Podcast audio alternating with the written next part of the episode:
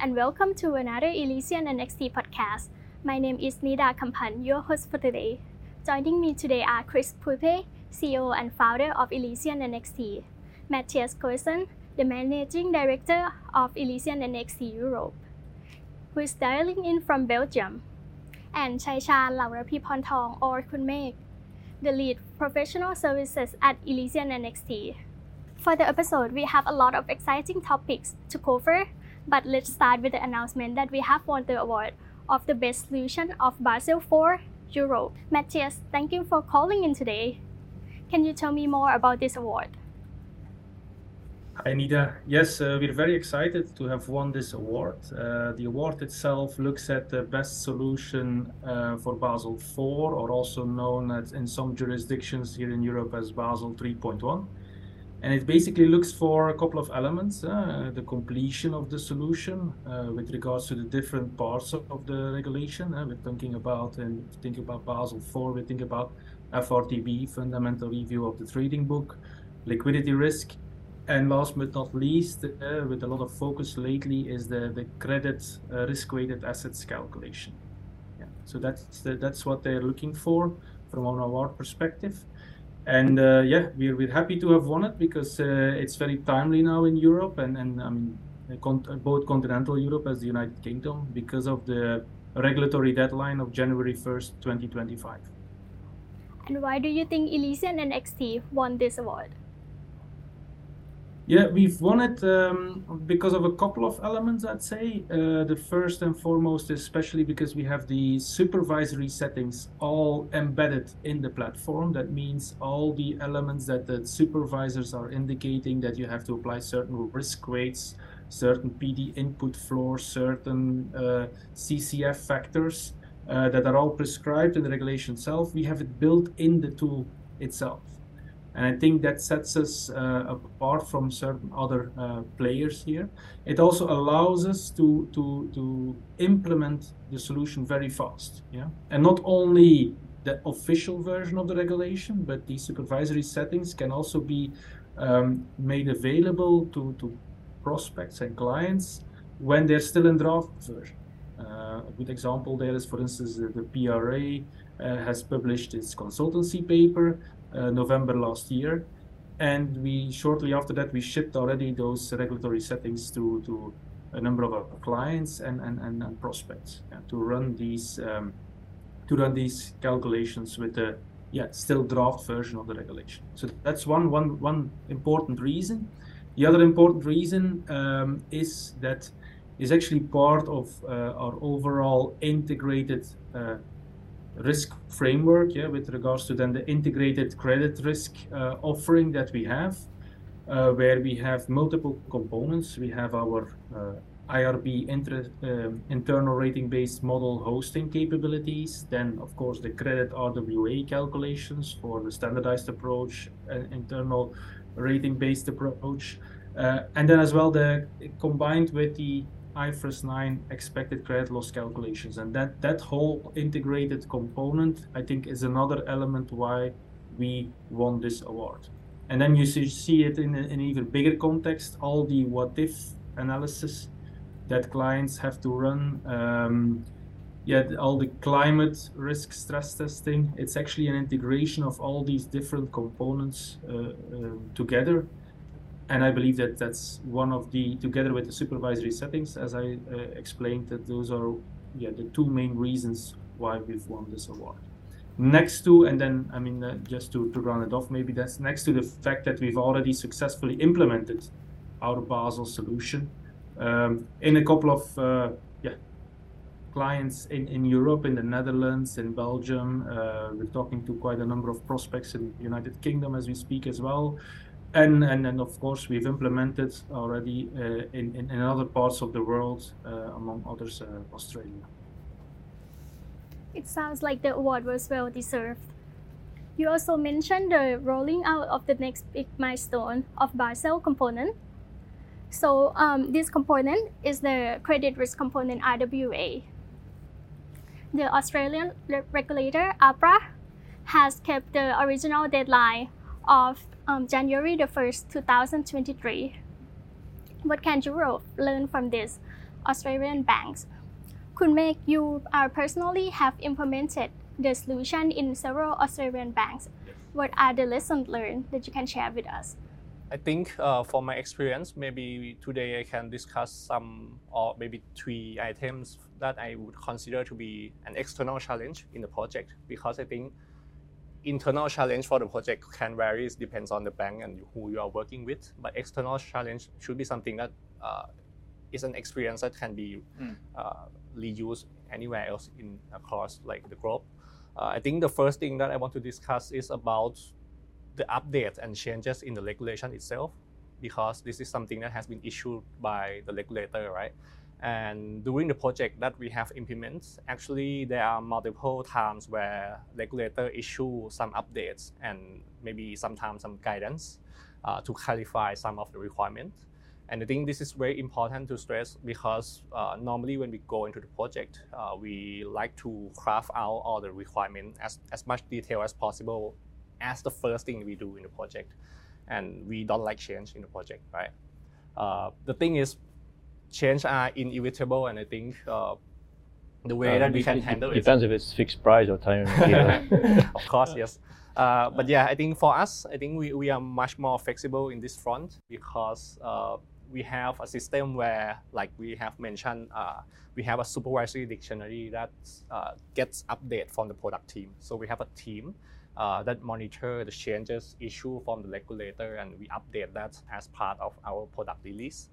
And this helps a lot because we can be up to speed with all the latest changes in the regulation. Uh, as well as the system itself, uh, we have a system with a very useful uh, feature and uh, very user-friendly UI. And the way that we can configure these changes and model changes in the system is very simple. And actually, uh, the user themselves can do it. Yeah. So managing with all these change become very simple with us. Mm-hmm. And we have experienced a very smooth transition yeah. Uh, adapting to all the changes from regulator in this fund. Yeah and I think that would be the first challenge that we uh, I have experienced and think it would be useful to share. Yeah. So so we basically because I remember in, in January 22. Yep. I think we helped one of the banks to prepare for the QIS quantitative impact yes, study. Uh, I think we worked on it for like three four weeks to do that, mm-hmm. um, and then you know I think six months later uh, we started the, the, the, real project. Correct. Yes. Uh, so it's, it's basically because uh, as you as you point out, so uh, you know you don't have to wait with the final version mm-hmm. of the regulation. So we have, I think, multiple version yep. in, in in our uh, uh supervisory uh, dictionary. Correct. Yes. Uh, so that helps the banks not only to prepare the QIS, but whatever you know variation of the regulation is, is there, it will be automatically supported. Yes. By exactly. the system. Yep. Yeah. Okay, that's good. Yep. And I think the second point, uh, from my experience, uh, would be around the difference between the regulation and the reporting requirements. Uh, I think based from the sounds of it, it, it looks to be the same thing. Uh, but actually, when we get into the project and we work on it, uh, it seems like regulation and reporting requirements are two different things. Uh, for example, uh, normally when the bank are assessing uh, the credit risk weight asset for the defaulted contract in their portfolio, uh, the calculation requirement could be very simple. It depends on how much reserve you have uh, put aside mm-hmm. for this contract. But when we look at the reporting requirements, actually reporting requirements for this contract are as much as detailed as the normal contract that you have.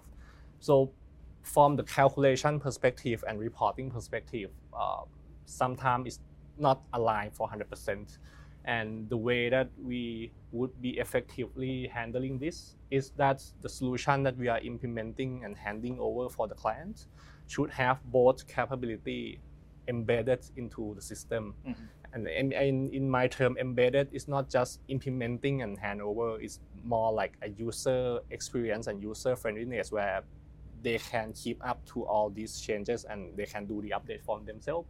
Because like I said, that's uh, the regulators keep changing all these reporting requirements. And I think it's important that uh, we implement something that uh, will last long for the clients and it's flexible for the changes. So that would be the second point.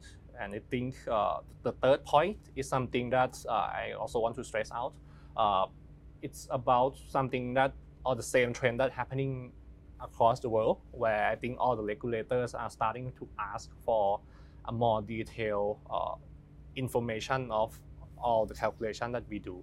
So with all these required uh, information that the banks and regulators are working with, I think uh, for a bank on the smaller scale uh, would prove in that this requirement would be a challenge because uh, I think traditionally banks some of them used to work with manual calculation and the aggregated result.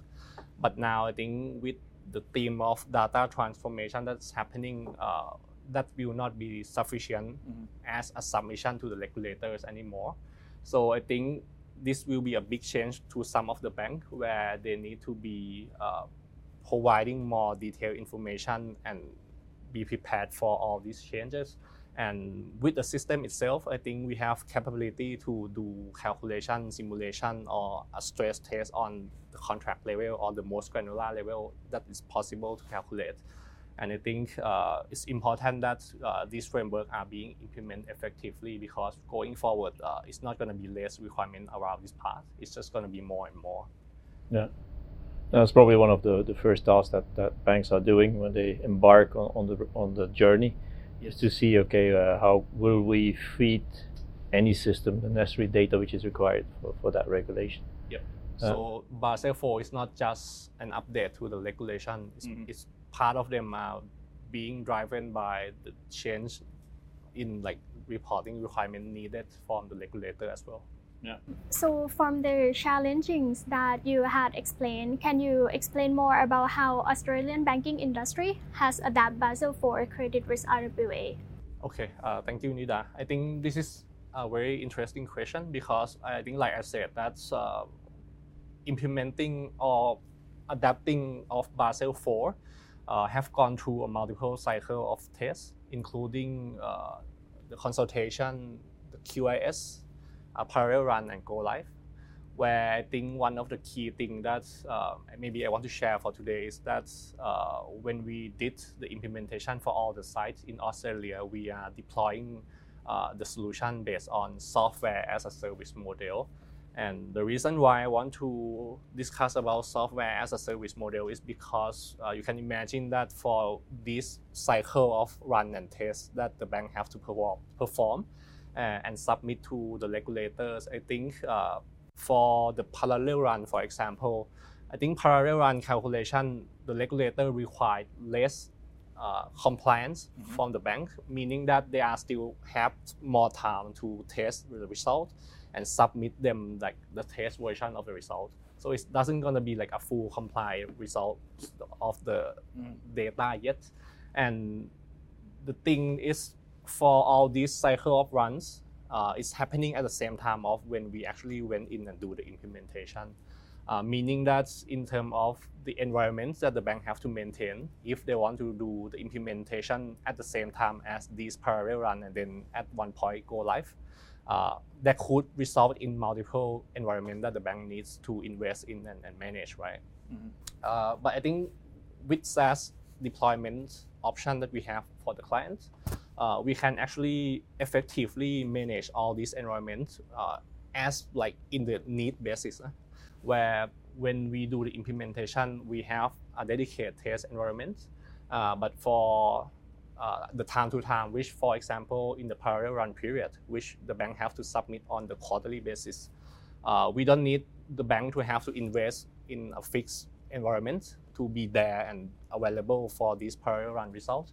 Uh, but we actually can uh, spin up a new environment uh, with all the security framework depending on how sensitive of the data that we put in. And also spinning up of this environment takes only like number of days to set up and be ready to do the submission. And then eventually, once we like finish all this submission for the parallel run, uh, we can actually close this environment down immediately, and then all the uh, information that is that are in there are being removed. So you don't you are not exposed to the risk of uh, having your uh, sensitive information into the outside or what environment. Uh, but yeah, so I think it's a very cost-effective yes. way of, of implementing the system Correct. because yeah, you spin up, you spin down environments whenever you need it. Yes. Uh, remember a podcast with uh, Days a couple of months ago where he spoke about the you know the advantages of, of deploying in a cloud, so software as a service. So it was, you know, um, very nice to see that that all three the banks in Australia have chosen, uh, you know, for a software as a service deployment model. Uh, yes.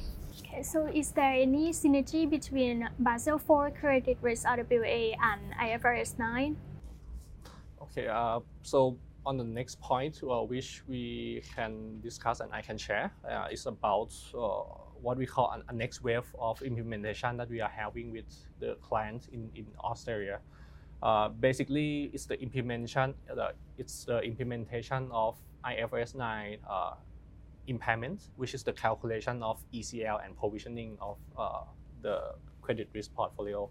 Uh, the theme of the implementation that we have, I would call it a, a, leverage. And the leverage, I mean that we are leveraging with the existing system and data that we already have. So as part of what we have done, uh, we have onboard the clients into the system and we calculate the credit risk based on their asset portfolio already. As an extension to that is the implementation of the provisioning system where uh, it's only the incremental effort that we need because we already have all the components, which for the provisioning process is the calculation based on the asset as well. Uh, it's just a different model that we are using in the system. And in terms of different model that it's using in the system is basically pretty similar thing as what we have as like the supervisory dictionary.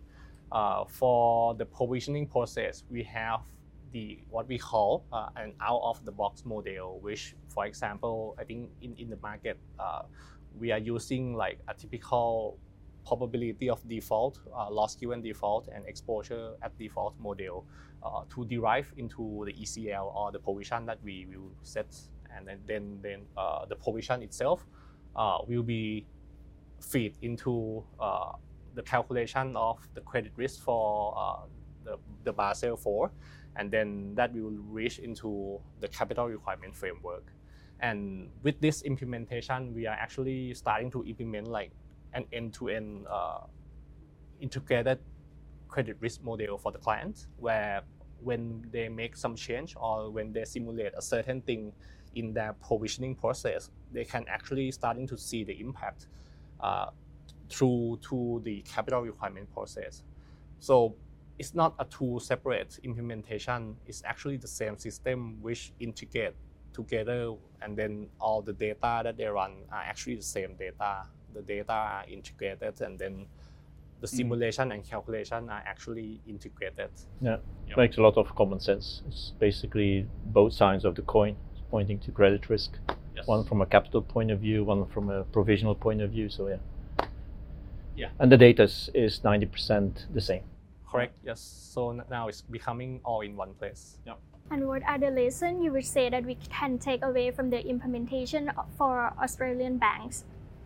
Okay. Uh, so I think maybe first thing that uh, I would want to mention is basically the collaboration that we have with the clients. Uh, so we have good relationship with the clients, uh, and pre and post implementation, and also uh, another I mean, thing, all, all, three of them agreed to a press release, so that that means yeah. something in terms of you know the yes. appreciation uh, towards you know the things that that you have done together with our partner and uh, with the clients. So yeah, very well done.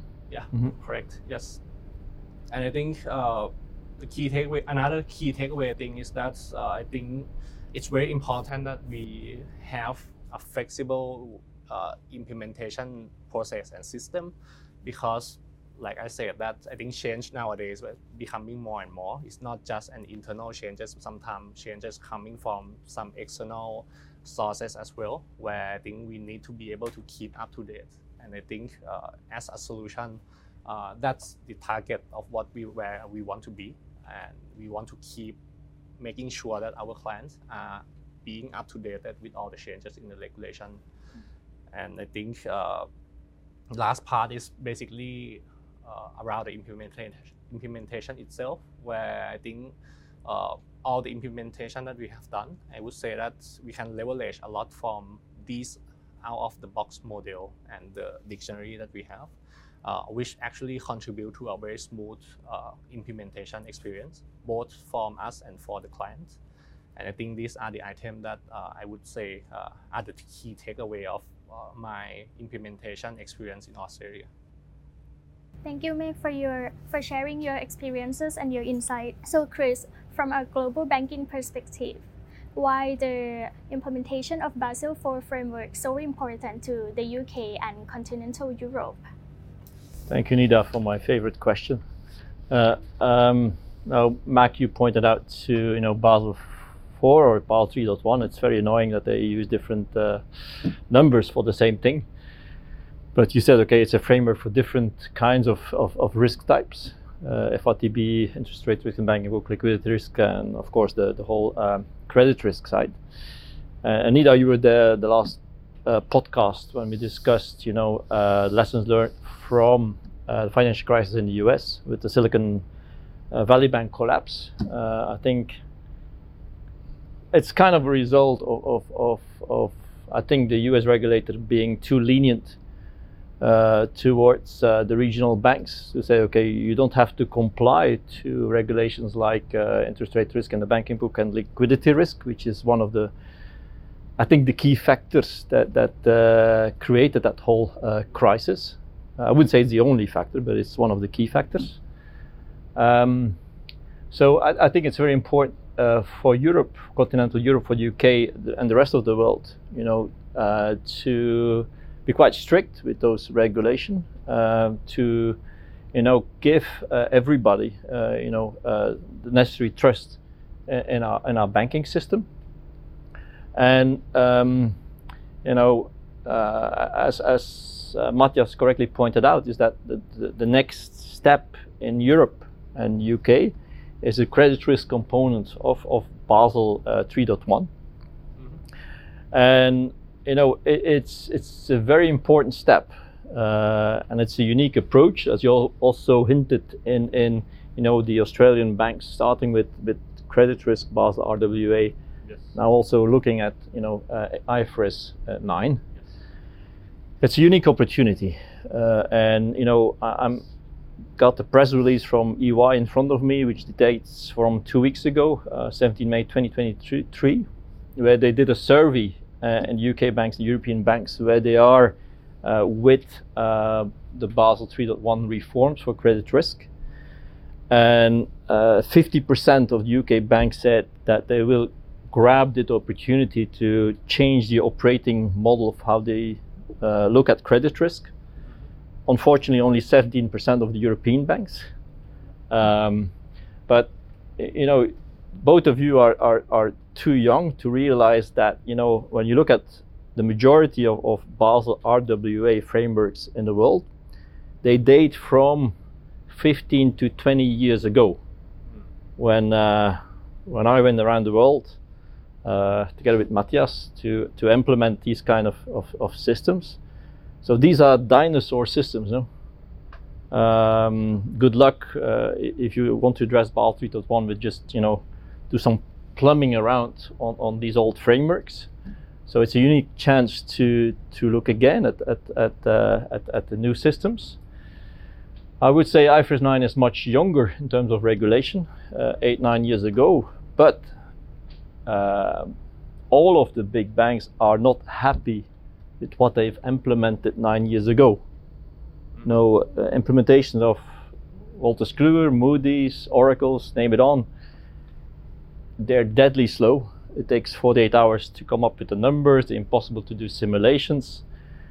And as you say, it's, it's the other side of, of, of tackling credit risk. Uh, again, also for the model hosting uh, side of, this, of, of, of, the story, for the, for the advanced banks, you know, uh, everybody is, is doing a revision of the models that, uh, that have been used uh, because yeah, of the the storms that we've been through for the last couple of years, have a new look at the, at the credit risk models. So it's, it's a unique chance to look at it from, from a, a modeling side of point of view, from a Basel RWA point of view, from an IFRS 9 point of view. I'm not uh, saying to banks do it all in one go because uh, most banks have nightmares. You know, mm-hmm. they've Im- implemented these systems nine years ago. They costed a fortune. You know, so it's political very sensitive to say, look, uh, you know, let's implement something new. Yeah. But you know, y- you could use this this this this Basel 3.1 RWA as a case to say, look, let's try to implement something drastically different, faster, you know, support different version of the regulation, enables to do simulation stress tests. And if it proves to be successful, why not use that data which is already there, mm-hmm. use the model hosting across different sides of the of the credit risk. So you you basically take a tactical decision, but within a strategic framework. I think it's a unique uh, moment in, in time to look at this, you know, from a holistic perspective of credit risk. How do you want to uh, tackle such fundamental component of risk within the banking sector? You know, with everything that's going on, you know, uh, you know, um, climate risk is around the corner with a big impact on credit risk.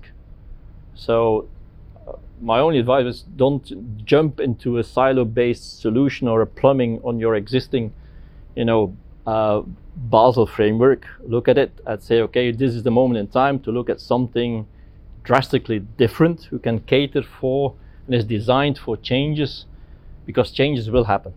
No, it yes. will not stop there. Yes, sure. Thank you, Chris. So, uh, what we have intakes today from uh, what Matthias have shared Meg and you has shared. So it's we can see that the trends nowadays is um, changing. Bank is looking for synergy from the integrated framework, whether it's from the integrated from the solution of credit risk RWA and IFRS 9. Banks are also looking for the advantages of the SaaS deployment mode. Most importantly, with a limited time frame, a model hosting solution could be a preferable solution. Thank you, Matthias, for making some time to provide us with your insights, and also thanking Meg for sharing your personal experience with us today. I also want to thank all viewers and listeners for joining us today. If you would like to learn more about our solution of Basel IV and how can we help you with your business, please visit us at www.elysiannxt.com.